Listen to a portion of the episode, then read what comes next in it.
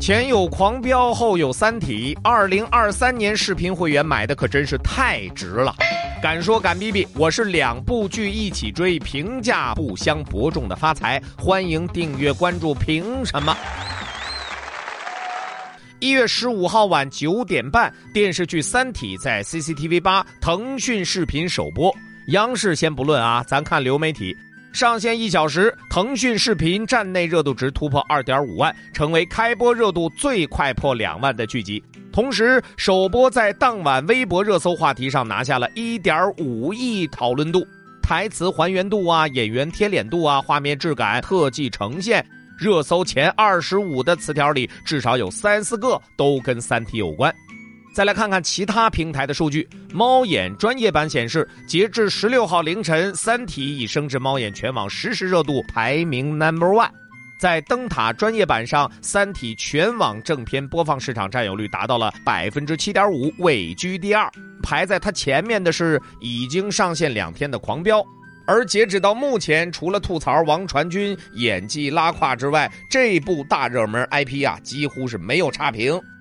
毫不谦虚，非常坦诚的讲，开年上这部剧实在是太炸了。为什么热度这么高呢？因为小说本身就是现象级神作，它被誉为国产科幻标杆。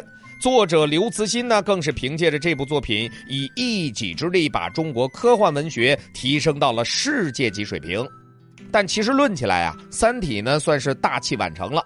二零零六年开始连载，一直少有人问津，直到二零一五年《三体》第一部斩获了第七十三届雨果奖最佳长篇小说大奖，这本书呢才在国内突破了小众圈层，由科幻读物晋升为了大众读物。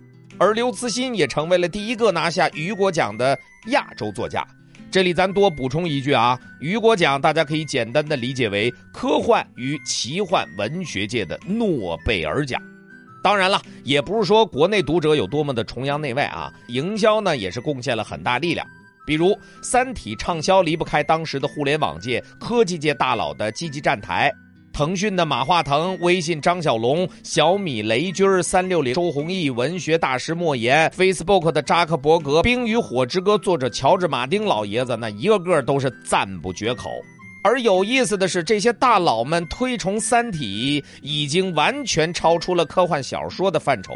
换言之，人家可不跟我们似的当脑洞故事看，人家是上升到了人性和社会规律的高度。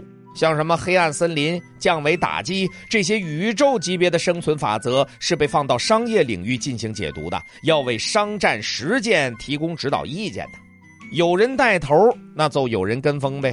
很快，互联网上又衍生出了大量文章，分析小说里的海量隐喻，总结出三体互联网战略、三体管理学之类的概念。有人甚至预言呢、啊，这个三体啊，迟早会成为一部全方位影响人类社会的经典神作。真是越说越邪乎。就我个人来讲呢，我确实没这么个高度和水平，理解不到这么高深的层次。我就是单纯的觉得好看，脑洞够大，非常吸引我。那么多字儿我也看完了。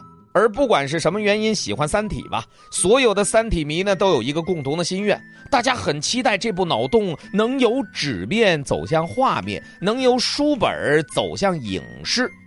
影视化不仅是一部作品成功 I P 化的标志，同时也意味着作品可以更进一步加速传播，在我们自己国产科幻文学的三体宇宙上拼齐最后一块拼图。大家想，指环王系列、哈利波特系列，每一个 I P 神作都不止几本书而已吧，他们可以直接生产成一条产业链呢，甚至直接成为亚文化本身。我们国产科幻标杆为啥不行？说实话哈，还是有难度。跟其他科幻魔幻巨著不同，三体影视化难度非常大，因为它所承载的世界观、宇宙观太大了。咱先来梳理一下到目前为止这个顶级 I P 已经孵化出的衍生作品。比如广播剧，喜马拉雅平台上三体广播剧播放量已经超过了 一点六亿，订阅量超过了二百八十八万，多人有声小说总播放量超了 四点四亿，订阅量超过了两百万。对三体字里行间的信息进行提炼和梳理，形成了百科式词条大全的《三体世界观》，于去年出版，豆瓣评分高达 九点六。可以说三体这条文化传播链条上就差影视这一环了。那么之前就没人想过吗？当然有啦，二零零九年就已经有人在传这项目了。二零一四年游族影业筹拍电影三体，却因为种种问题最终项目流产。再然后呢，到了二零一八年 A 股上市公司游族网络以 一点二亿的高价拿下了三体的影视版权。二零一九年三体电视剧版正式立项。二零二零年游族又与奈飞达成协议，联合开发制作三体英文系列剧集。等得太久也推高三体的热度啊，这点呢从 B 站上动画版三体首播上就看得出来，开播十个小时播放量就轻松破亿，创下了动画剧集的最快破亿记录。只可惜呀、啊，中国动漫产业在民族风格实践上能产出《中国奇谭》这样的优秀作品，但处理《三体》这种架构复杂的科幻小说，明显这个实力跟不上野心呢、啊。结果呢，就是口碑滑铁卢，豆瓣评分也只有 四点七。不过话又说回来了，中国电影产业也从来没有处理过《三体》这种架构复杂的科幻小说啊，电视剧拍出来能行吗？